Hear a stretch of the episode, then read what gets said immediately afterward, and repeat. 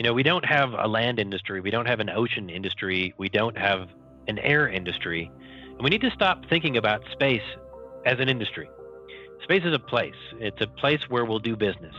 And and the resources is just really a new a new medium for doing those businesses in the way that the internet was a new way of, of doing commerce. Welcome to the Space Angels Podcast, episode four, Fueling Our Space Future. I'm your host, Chad Anderson, CEO of Space Angels the world's leading source of capital for early stage space ventures.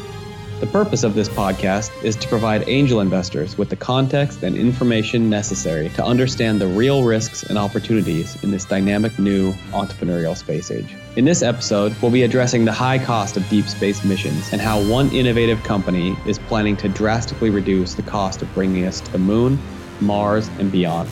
One of the big limitations to space transportation today is that you need to launch with all the fuel you'll need to get where you're going. That's a lot of fuel. It increases the size of the rocket and the cost of launch. The good news is that there is a better way. Our guest today, Chris Lewicki, CEO of Planetary Resources, wants to change all that. Their technology enables rockets bound for Mars and other destinations to carry five times more cargo than what's possible today, without simply building larger rockets. The asteroid mining company plans to make this possible by refueling launch vehicles in space with water extracted from asteroids. In this episode, we're discussing asteroid mining, how it works, the market opportunity, and who's going to pay for this water. So, Chris, welcome to the podcast. Thank you very much. Excited to be here. So, Planetary Resources is an asteroid mining company. Can you tell us exactly what that means and what you guys do day to day? Uh, asteroid mining is turning science fiction into our reality.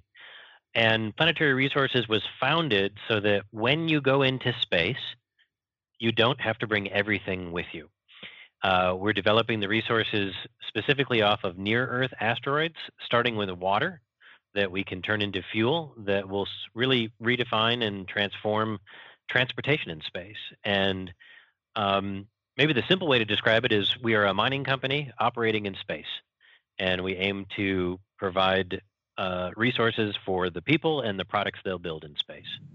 And so, your day to day, what is it that you guys do in the office? I know you've got um, uh, an office in Luxembourg as well. Um, how big is your company now, and, and what are these people doing? Well, we're developing space technology. We're about 70 people worldwide uh, Redmond, Washington, Washington, D.C., and uh, uh, now in Luxembourg as well. Uh, we are creating technology using small satellite technology and sending it into deep space where uh, you've got stronger propulsion requirements, you've got a harsher radiation environment, and communication ends up being more of a challenge. So uh, there's a lot of things that we have to innovate kind of over and above a lot of what we've seen in Earth orbit so far. Uh, in doing this, we have been using the CubeSats and the CubeSat standard to do a lot of experiments. Uh, we started with the Arkyd 3 uh, several years ago, launched from the space station, tried out some new architectures. We are about to launch uh, the first of the Arkyd 6s, uh, and this adds the sensors on board. And uh, that's really what we're moving in the direction of is creating sensors that allow us to detect the valuable minerals and the hydrated materials on asteroids. So we're we're flying an infrared sensor that allows us to do that, and uh, what we learn from that will apply to the deep space spacecraft. Cool. So a little bit more personal now. Can you tell us a little bit about yourself, your background, how it is that you came to be CEO of an asteroid mining company? Uh, it, it was fate, I think, at the beginning. I am an aerospace engineer by training, a bachelor's and master's from the University of Arizona. And it was probably the Voyager 2 flyby of Neptune that got me into the business uh, back in the, the late 80s when I was uh, in junior high. And I saw that and kind of instantly knew that's what I wanted to do. Uh, I had a brief detour with rock and roll in my teenage years, uh, but came back from it, uh, went into uh, went into engineering, and the University of Arizona, uh, in particular, was a fantastic environment uh, to be a space interested engineer because uh, they were just involved in like all of the NASA missions. The planetary science department where I worked uh, was involved in a lot of these things. They had uh, I worked on the Mars Observer uh, very early on and got to be involved in a lot of the other early Mars missions. but that trajectory took me to NASA, to the Jet Propulsion Laboratory, uh, where I got a job as a system engineer. on the Spirit and Opportunity Mars rovers, and that was a wild and wonderful ride, uh, which for uh, my my colleague, former colleagues, still continues on Opportunity, which is still roving today. Uh, but I got to uh, help uh, design and build and test and launch and operate, and then ultimately be flight director for both of those missions. and then one more Mars mission, I helped on the Mars Phoenix lander, uh, which landed north of the Arctic Circle and dug up water ice on Mars. Uh, so that's maybe uh, where the relationship with water started. And water's everywhere in the solar system now, and it turns out it's the uh, the most important molecule in the 21st century in the exploration of space. Fascinating. So that was another question of mine is many of our listeners are investors and they're considering space for the first time. And so the question was about the market opportunity. And you're saying that water is the oil of the 21st century. What does that mean and what is the value of water in space? Well, I guess you have to go in that, you know, we're all earthlings on the surface of this beautiful planet and it takes rocket science to get us into space. And uh, you know that is the uh, the phrase everyone uses to describe something that's difficult. Uh, and and uh, getting into space is extraordinarily hard, and it's because it is an exponential challenge. Uh, the more that you want to send in space, the the bigger spaceship you need. Uh, the bigger your spaceship, the more fuel you need. The more fuel you need, the bigger your rocket needs to be, and so on and so forth. And it it just feeds on itself.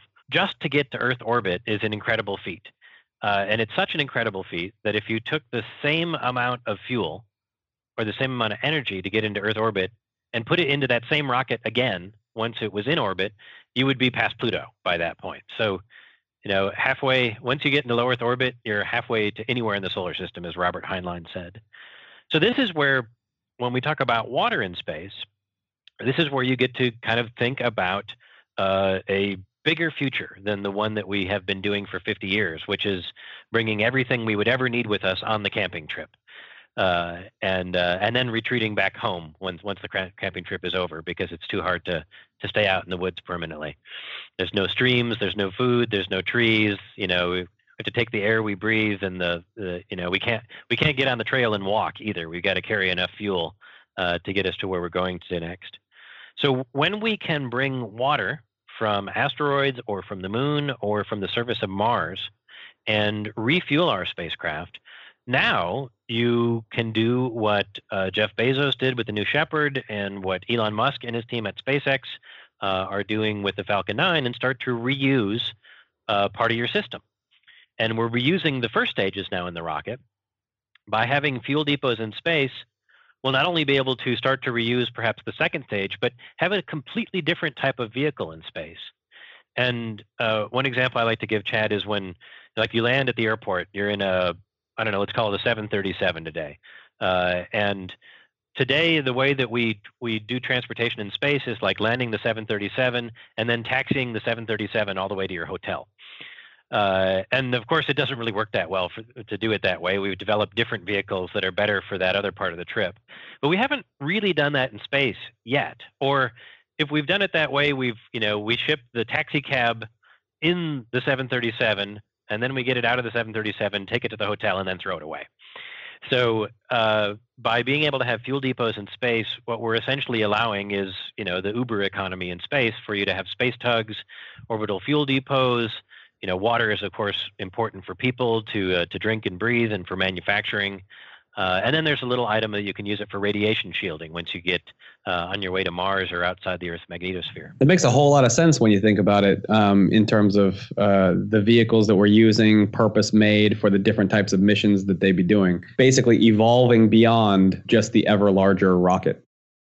And, and, it, and it feeds on itself. You know, the when we when we set up, uh, you know, in our history, when we got the airline industry really going, we had to go, we changed from going point to point to a hub and spoke model to where all the big long haul flights, you know, went to the big airports and then you take a smaller puddle jumper uh, from that airport to maybe a different city.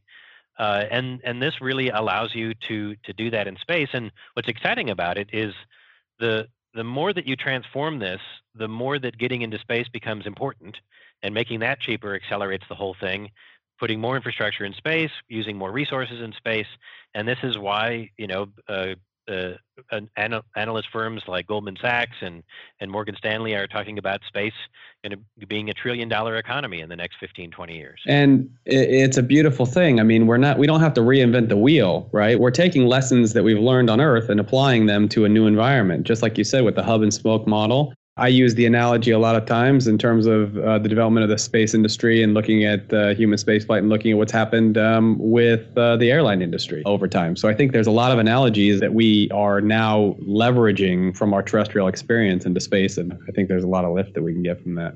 When I have conversations with investors, a lot of times they may think asteroid mining and fuel depots are a cool concept, but uh, usually their immediate reaction is regarding timelines and you know this must be a 20 to 30 year proposition. I'm curious to hear how you respond to that especially considering that your first prospecting mission is slated for 2020 is that correct? That's correct. And we are a mining company operating in space and uh, mining companies have very long timelines. A lot of times, going from a discovery all the way out to production can be 20 years if you're mining gold or copper.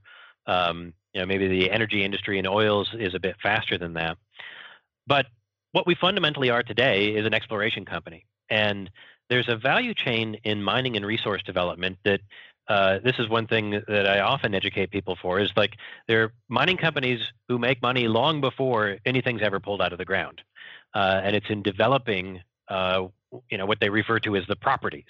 Uh, it's finding where the next copper mine is going to be. It's going to inform the investment risk in it, uh, and then having the information and having the ability, whether that's through a team or whether that's through technology, uh, to then take the next step with that and scale it up and get into production. Uh, so what makes asteroid mining, I think, audacious and more challenging than mining today is no one has done that whole thing yet, uh, and it's it's a little bit bigger step than it was, say, for example, at Sutter's Mill in the early days of the California Gold Rush, when all you had to do was look for the shiny stuff uh, when you were walking up the stream and then just pick it up. So um, we do have an advantage, though, on present day mining where we can do some of our prospecting from the comfort of our desks and computer screens uh, to where uh, astronomy and telescopic observation uh, can know a lot more about one of these asteroids that might be 100 million kilometers away, then we can know about a gold deposit that's a kilometer beneath the Earth's surface. Because uh, there's nothing between you and vacuum, and uh, these things are, are a lot more pure. So, from a business model, we have the opportunity to develop it uh, like an exploration company in mining. We are going to develop and have developed a lot of technology that's that's really innovating in small satellites and deep space exploration and remote sensing. The Arkyd 6 that we're launching, for example, is going to have the first uh, commercial midwave infrared sensor on it. It's never been commercially deployed into orbit, and we'll be able to get a lot of uh, beneficial images of our planet Earth while we're calibrating that image uh, and that instrument. So, um, you know, our time scales are, like you said, uh, four years or so to start the exploration phase uh, a few more years to learn from it, and then into the development uh, and scaling it up phase. And uh, we're operating this the same way that a mining company does in terms of using uh, standards and financing it in that industry. So, touching on that, where is it exactly that Planetary Resources is focusing? Where is it that you're working with other partners? And um, what else, I guess, in the mining lifecycle is still out there to be addressed? Yeah, good question. So, uh, it's likely that uh, planetary resources will have to develop and deploy uh, the specific asteroid mining technology and the uh, the research and development uh, to support that, uh, and that helps us again prioritize the important information that we're gathering. We're probably also going to have to bring the the raw material, and and what we expect the raw material to be is to extract it from the asteroid and store it in the form of ice plain old simple ice cubes uh, that we can keep at uh, cold temperatures in space, and then bring that back to the point of need or the point of use. Where we start to intersect with uh, uh other partners and businesses uh, is probably going to be in the fuel depots. Uh, so there are a lot of private companies as well as NASA-funded work that has looked into cryogenic fuel depots and the process of electrolyzing water and turning that into liquid oxygen and liquid hydrogen. Uh, so that's probably a, a, place where we'll be uh, you know, we'll maybe we'll be the pipeline delivering the raw crude into the refinery, uh, but we, you know, there's kind of there'll be some handover from the refinery to the the gas station itself, and we we probably in the long term won't be the gas station operators. Um, and similarly, uh, we're seeing uh, development of all of the end users, whether it's the trucks, you know, that are going to fuel up. Uh, one example in this area is the United Launch Alliance uh, as the ACES architecture uh, that they're looking at as a refuelable architecture. SpaceX, of course, uh, as the newly updated BFR architecture, which uses in-space refueling. NASA's own architecture as they're looking at options with the Deep Space Gateway, with what's going on with their deep space exploration plan. They're looking at refueling. Uh, so those are those are kind of the parts of the uh, the value chain that that will probably you know have to be the first to do it, uh, and then like all businesses, we'll we'll figure out where the the most lucrative and profitable parts to be in will be. And today, I guess to just kind of close on that question, uh, one of the really exciting things from an investment standpoint uh, and from an opportunity is there are um, you know the idea of the best resources out there. You know, there was one Spindletop in Texas, there was one Yukon Gold Rush, and one California Gold Rush, uh, and uh, there's there's going to be one big moment for resources in space. And at Planetary Resources, we think that's going to be off of a near-Earth asteroid, and we'd like to be uh, the first ones to bring that to market. Awesome. Chris, can you talk to us specifically about the uh, exploratory part of the work that you're doing and how is it that you go about figuring out which asteroid that you're going to go after and mine? So we're building spacecraft to do that. And while I describe this, uh, the listeners, uh, if you're in front of your computer, don't do this if you're driving, I guess, but uh, go to planetaryresources.com and there's a video uh, on the website that you can watch which describes our exploration mission. And uh, before we ever send anything into space, uh, we actually use the data that NASA and other agencies have collected about the asteroids to help go from 700,000 asteroids, you know, down to just a few hundred. Uh, we then use some additional telescopic observations and proprietary data we've collected to get down to really a small target list, let's say four or so that we're going to go out uh, and now need to take a very close look at. Uh, but uh, we'll have we'll have been very specific about uh, the carbonaceous asteroids that we're most interested in, and this is where our exploration mission begins. So we're we're deploying a small satellite, uh, much smaller than uh, the ones uh, that any of the space agencies have, built, and of course a lot cheaper. Uh, these are things that will probably be, you know, per asteroid will be a few tens of millions of dollars for one of these missions, as opposed to, you know, the current NASA mission is about a billion dollars. Uh, to go to uh, to go to their carbonaceous asteroid. So we will deploy, let's say, on uh, on a on a Falcon 9 or another large rocket out to uh, a trajectory uh, in um, kind of shares the orbit around the sun, like a Lagrange point. and from there, over time, we'll deploy several different spacecraft to several different asteroids, and we'll target each individually.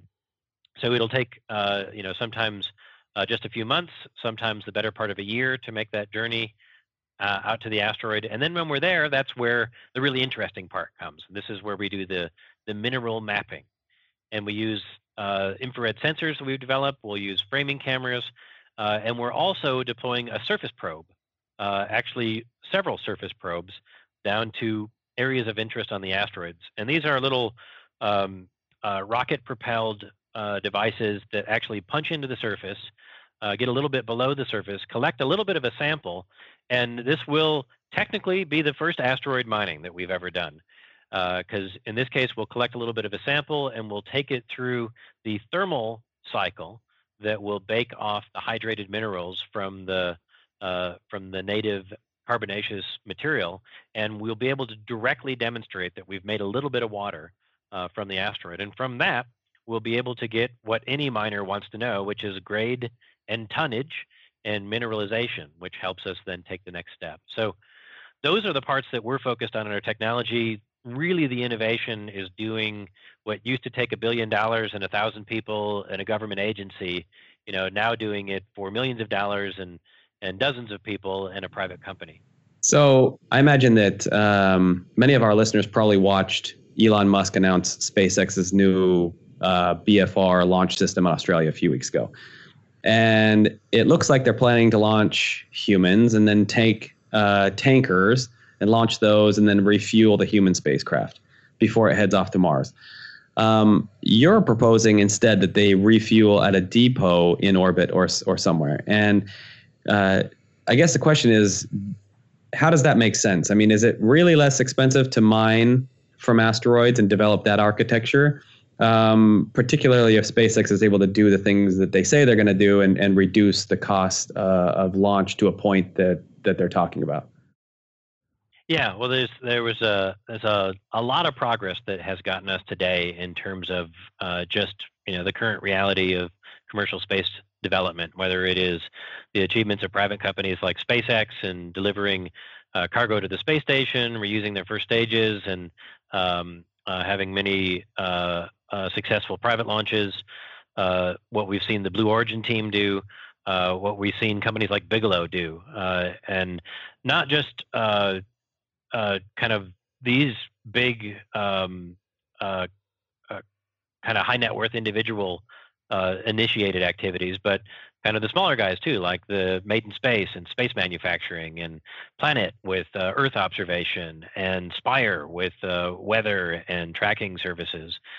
So it's just kind of a, a, bunch of different things that have been happening in parallel. And the other item too is that we've seen the governments get more involved with creating a better legal framework, uh, you know, saying you can own material you pull off objects in space, and and then uh, most recently, uh, the government of Luxembourg is starting a whole space initiative. So, a long way of getting around to your question, but um, you know, I think what everyone is seeing is uh, really the inevitability, and that if we're going to get off this this planet, it's going to be something that's going to scale to be huge.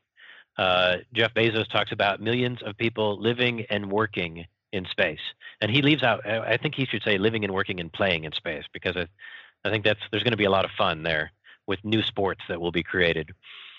Um, with in space refueling though, and BFR is a good example. They've got, uh, I believe it was announced uh, as Elon shared, it was 850 tons of of uh, oxygen uh, and about 150 tons of uh, of um, uh, methalox or methane uh, liquid methane uh, for their launch vehicle. And in truly Elon style, he plans to deliver it all himself.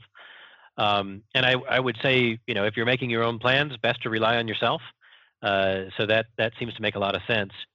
But I think probably a way to look at it in terms of scaling the industry to be millions of people living and working in space is, you know, we're not still receiving shipments uh, from from England uh, in in in the Americas uh, we became self-sufficient at some point, and we started manufacturing locally, and we started using local resources and having uh, indigenous capability. Uh, and that's really where asteroid mining and space resources help you grow to that future of, of not just hundreds of people in space, uh, which is you know what can the the population of a BFR, um, or uh, uh, like USL, uh, ULA's cislunar architecture, which is talking about maybe thousands of people in space, but all the way out to uh, millions of people in space. There's just no way to do that uh, and ship it all from the surface of the Earth. Uh, so, and again, I'd go back to the airline model. we've got airplanes flying all around the world. Very few of them are ca- carrying their own fuel for the return trip.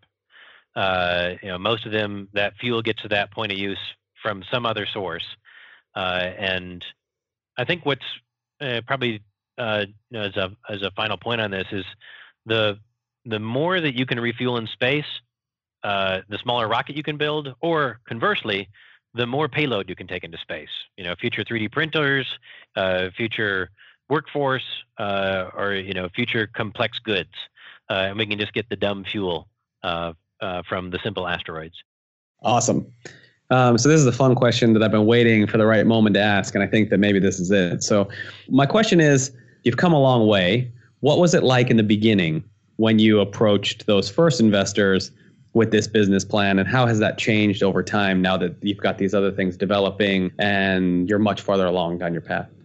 Uh, like my co-founder Peter Diamandis says, everything's a crazy idea the day before it's a breakthrough, uh, or the other way around. You know, the day before a breakthrough, it's a crazy idea. Uh, so this is where you know visionary people uh, with deep pockets like Larry Page uh, helped kind of see the potential in this and see the long term of it, and you know made a bet on it. And that allowed us to get started on the topic. And you know, we're we're in some sense the ultimate zero to one company, uh, in that we are literally not only defining the industry, uh, but we are creating the marketplace and uh, helping to advise and implement the policy and regulatory environment uh, as we go along. And you know now we have uh, nation states on our cap table, uh, and that's been it's been a very long journey. Um, you know, one thing that uh, a fellow entrepreneur shared with me, Rex Ridenoure, when I worked with him all the way back at Blastoff. This was many, many years ago. He has an analogy which he used, and I've, I've shamelessly stolen it since, where you, know, you can't make all the progress in one area. Like you, it, it doesn't work to like raise all the money uh, and then develop the technology and then create the, you know, and then you know create the product and service the market. And, and similarly, you can't complete the technology you know, without the funding. And, and in our case, uh, operating in a new area in space, uh, the policy and regulatory environment, you know, you're not just going to, uh, you know, pass pass all those new laws and create those new regulatory frameworks uh, without having a little bit of progress to show for it.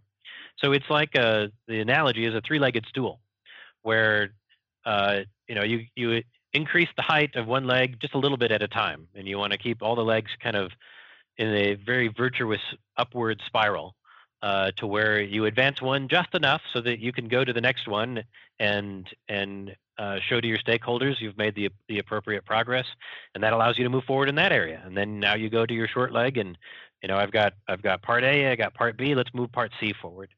And that's been the story of planetary resources. We you know went with a with a crazy idea and um, just year by year have moved it forward uh, made some step forward, made some step backs. You know, certainly have taken some detours along the way. Uh, but you know, I, I, think this is the journey of a startup, uh, finding product market fit and and uh, bringing a team together. And um, I think the thing that probably in the last few years that we've seen with with all of the other uh, both government and commercial players in space is, you know, it's not just what planetary resources it's doing; it's what everybody is doing. And you know all of uh, the Space Angels companies uh, were all contributing a part in the ecosystem, and it's actually making it easy for easier for everybody else uh, because everyone's uh, taking steps forward together. Since this is a podcast um, for investors interested in space and considering space investments, what can they expect in terms of revenue generation? When can they expect to see returns on an investment? Yeah, uh, great question. So uh, one thing everyone always approaches us and is like, when are you guys going to make money? It's like, we're making money right now. Uh, so we we have uh, generated revenue in our history from a variety of things, uh, all the way from uh, um, you know doing technology work for NASA and DARPA and others, and then uh, an area that we're moving into uh, is actually working with our long-term partners in the mining industry, and we're finding that our expertise in system engineering, in autonomy, in teleoperations, in reliable systems. Uh, these are all things that you think about, uh, you know, in automating conventional mining today. If you have a haul truck that needs to go, you know, between a hopper to a crusher, uh, more and more they're taking people out of those loops. And you know what? What better way to figure out how to scale those problems and anticipate challenges than to work with a team, a lot of who have been involved in landing rovers on Mars and uh, teleoperating a rover at, at, the other end of 20 minutes of the speed of light. So that's uh, that's an area that we've been excited uh, to uh, to start working with our partners on. from a return standpoint, from kind of the existing revenue, this is again where the model that we really locked into is one of being a mining company in space. And to the mining companies, uh, we are what's known as a junior engineer company. We're developing the resource, we're informing the resource, and we're actually borrowing a financing model from the mining industry uh, in that uh, Planetary Resources ends up being kind of the picks and shovels company and the technology company. Uh, and that's where the investment in Planetary Resources uh, has gone into. Uh, but Planetary Resources will generate revenue by executing exploration projects in the same way that an exploration survey company might go out and find a new greenfield oil field or a, a, new copper deposit. So that we do under contract to a different entity, a joint venture of uh, mining interests, of um, of investors, maybe sovereign wealth funds. Uh, and that actually is revenue into planetary resources uh, that we'll be generating over the next several years on our first exploration mission. So, how is what you're doing different than, let's say, Schlumberger and how they got up and running? Uh, well, probably in that uh, you know we aren't dealing with a commodity material where we're dealing with an industrial mineral uh, that has a has a price that's agreed to by the buyer and the seller. Uh, and uh, there's actually a lot of examples of that, like you know particular grades of aluminum or titanium or a certain type of chalk or something.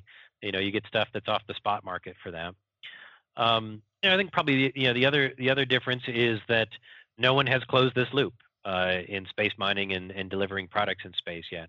Uh, so we don't have, um, you know, I think a big challenge for many conservative and traditional investors, you know, even traditional investors who might, for example, invest in a in a 10-year, multi-billion-dollar pharma investment, uh, which is outside most people's investment portfolio, but people know that system and they know what the risk is involved, and they have some comparables, you know, with its Pfizer or uh, or uh, or Bayer or any other company that's that's had a big product, uh, they kind of know know the system, and that's the challenge that we have in developing a new product in space mining is that we don't we have to compare it to something that is uh, analogous but not not exactly the same thing, uh, and that's uh, that's why there's only a few asteroid mining companies around right now, and I think what makes us such an in- interesting journey to follow. Okay, so you were the first to 3D print something using asteroid materials as feedstock. Can you talk us through how you did that, um, where you got the feedstock, and what are the implications for this outside of the water that you mentioned earlier? Uh, that was a really fun project that we did with uh, our investor and strategic partner, 3D Systems. And we we wanted to find something that would really spark people's imagination about you know, the potential of manufacturing in space. Uh, and I'll, I'll, go through the mechanics of how we did it and then return to that potential. So we took uh, a very common metal uh, meteorite, uh, Campo de Cielo meteorite. If you uh, you find one on eBay uh, or you see someone, uh, you know, someone in a in a school or whatever, it's probably a Campo de Cielo. There's there's tons and tons of the stuff. It was originally found in Argentina. Um, in order to make it work in a 3D printer, we had to turn it into a powder. Uh, so we uh, we uh, worked with one of 3D Systems partners uh, and put this essentially in a plasma furnace, which which which vaporized it, so to speak, and then created a a 50 micron precipitant, which then was kind of the feedstock that you would put into the 3D printer. And one of the things that they would usually do in this process is they would purify it and they would sift it and they would make it all nice and neat and tidy. Uh, and we insisted that they don't do any of that stuff.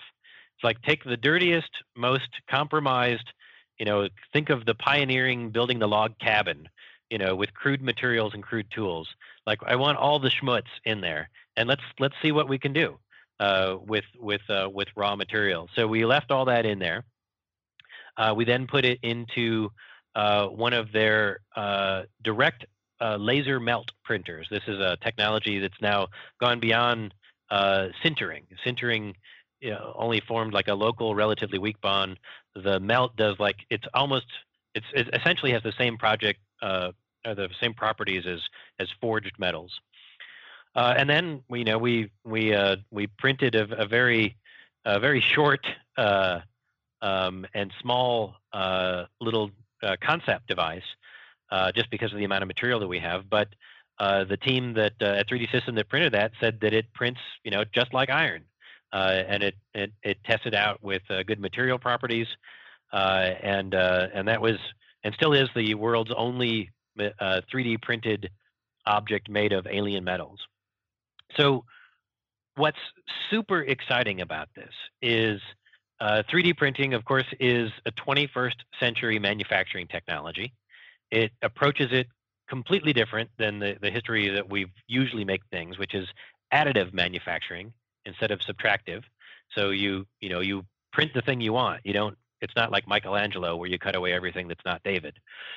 Um, and and where this gets really exciting for space is that uh, you now can make something on site like you'd build a building or a bridge or a dam.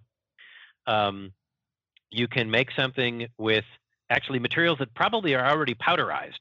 Uh, uh, uh, there's a saying in the gold mining industry that yesterday's tailing piles are today's gold mines.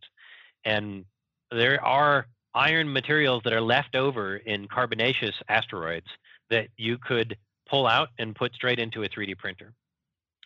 Um, but now think about something that is not only built on site, but now doesn't have to hold its own weight. And it doesn't have to fold up to fit in a rocket. So you could make it a kilometer wide and a millimeter thick, and that would never be a problem for it. Uh, and it also doesn't have to go through, you know, that very violent nine-minute journey into space where it feels several times its gravity and vibration and all that. So, so this is, you know, when asteroid mining gets really exciting, and when, when we'll start to see large space habitats and and um, O'Neillian habitats and uh, large arrays and uh, th- this is going to be the sci-fi future that we've been reading about for so long is going to be a- enabled with 3D printing using iron and nickel and cobalt off of asteroids. Awesome. I have uh, two questions. One that I have to ask because I know that everyone always asks this.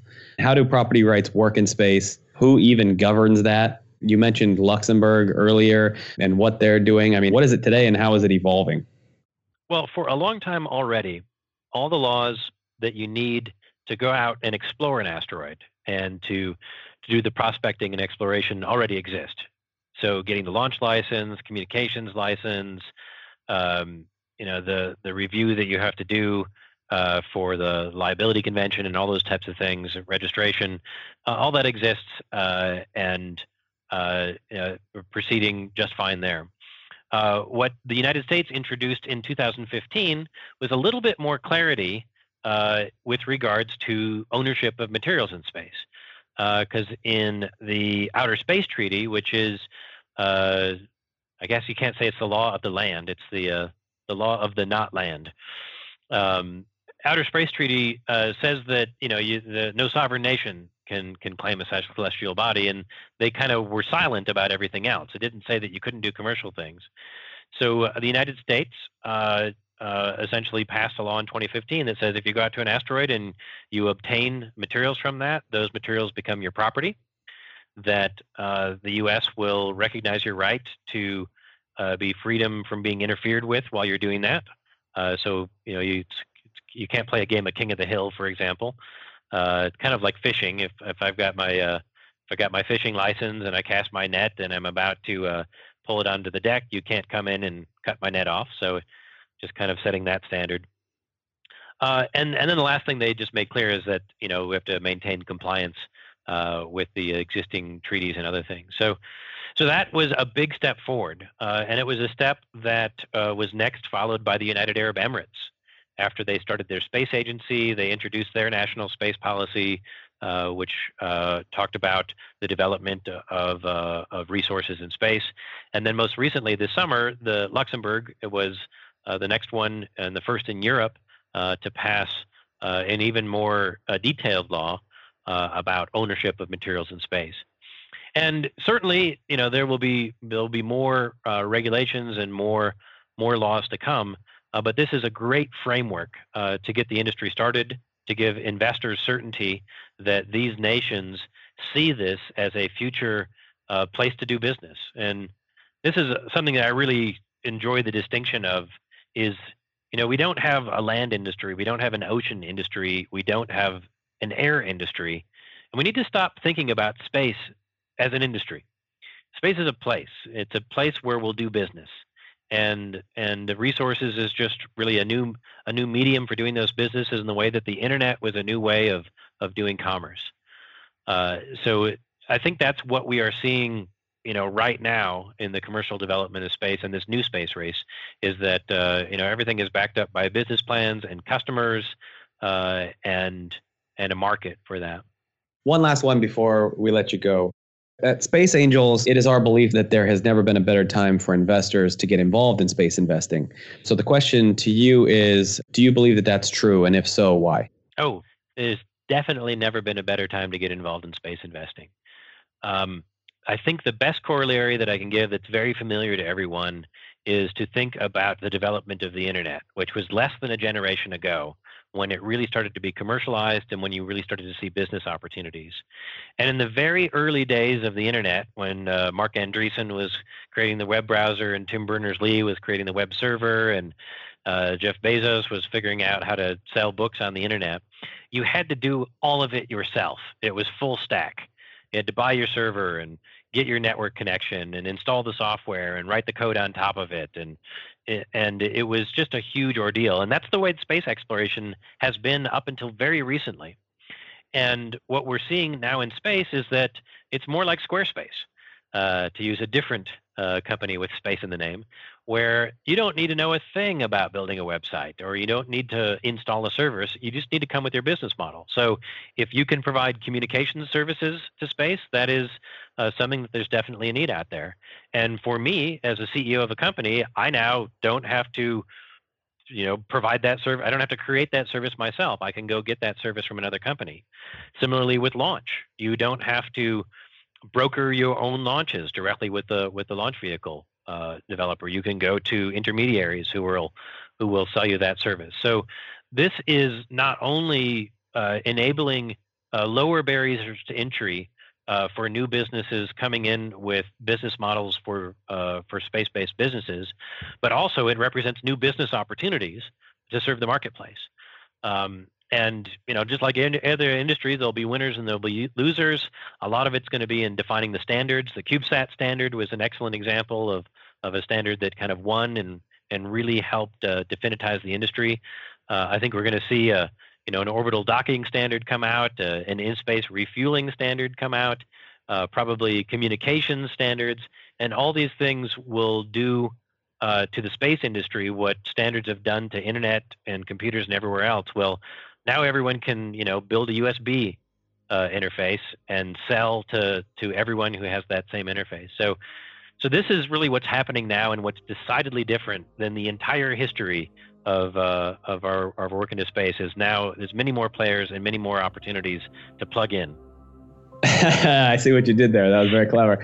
Um, so I'm going to ask you one more. The relationship between Space Angels and Planetary Resources has been uh, long, and we've been involved since the beginning of the company. And what do you see the role of Space Angels in the development of, of the space sector that we're seeing? Uh, Space Angels has been great to work with uh, as, a, as an investor to Planetary Resources. Uh, you know, often it's the case when we have uh, a new person interested in investing in the company that this is their first space investment. Uh, they don't actually know much about the industry or you know don't know the basics about it, and that's usually not the case uh, with conversations we have with people who come through on Space Angels tours. they're people who have had the opportunity not only to uh, uh, to learn from you, but to learn from uh, from other investors in the community. and you know, they they ask better questions, they have better insights. In a lot of cases, they come with resources and networks and references. Uh, and that's useful uh, from a company standpoint is like it's now a community that we're part of and we can leverage and you know when we need an intro to this company over there we know uh, we've got a warm connection to get that uh, but certainly, I, I, haven't seen anything like it in uh, in the space community. And uh, if you're just getting in, involved in space investment, I think Space Angels is the place to be. Chris, it's been fantastic to have you on. Thank you for giving us uh, so much of your time and um, giving us some really great insights into the future of space and where we're going. Um, it's been great to have you on the show. Thank you. Yeah, absolutely. I hope everyone is excited about it as I am. This this is fun, uh, and uh, who knows where it will take us. Uh, but uh, we're living in the most exciting time to be alive, and I'm looking forward to humanity being a multiplanetary species. Thanks for tuning into the Space Angels podcast. I don't know how you can listen to Chris and not be inspired. I especially like how he made the distinction that space isn't an industry any more than the ocean is an industry. It's a place to do business, and the types of businesses that find their place there, some of them, we can't even begin to imagine what they'll be. And as you've just heard, there's never been a better time to get involved in space investing. So I want to invite you to visit our website, spaceangels.com, where you can learn all about Space Angels membership and how you can get involved in this exciting new sector. And before I sign off, I just want to put in a plug for our next episode, which will be a special feature giving you a glimpse into our Space Angels expedition.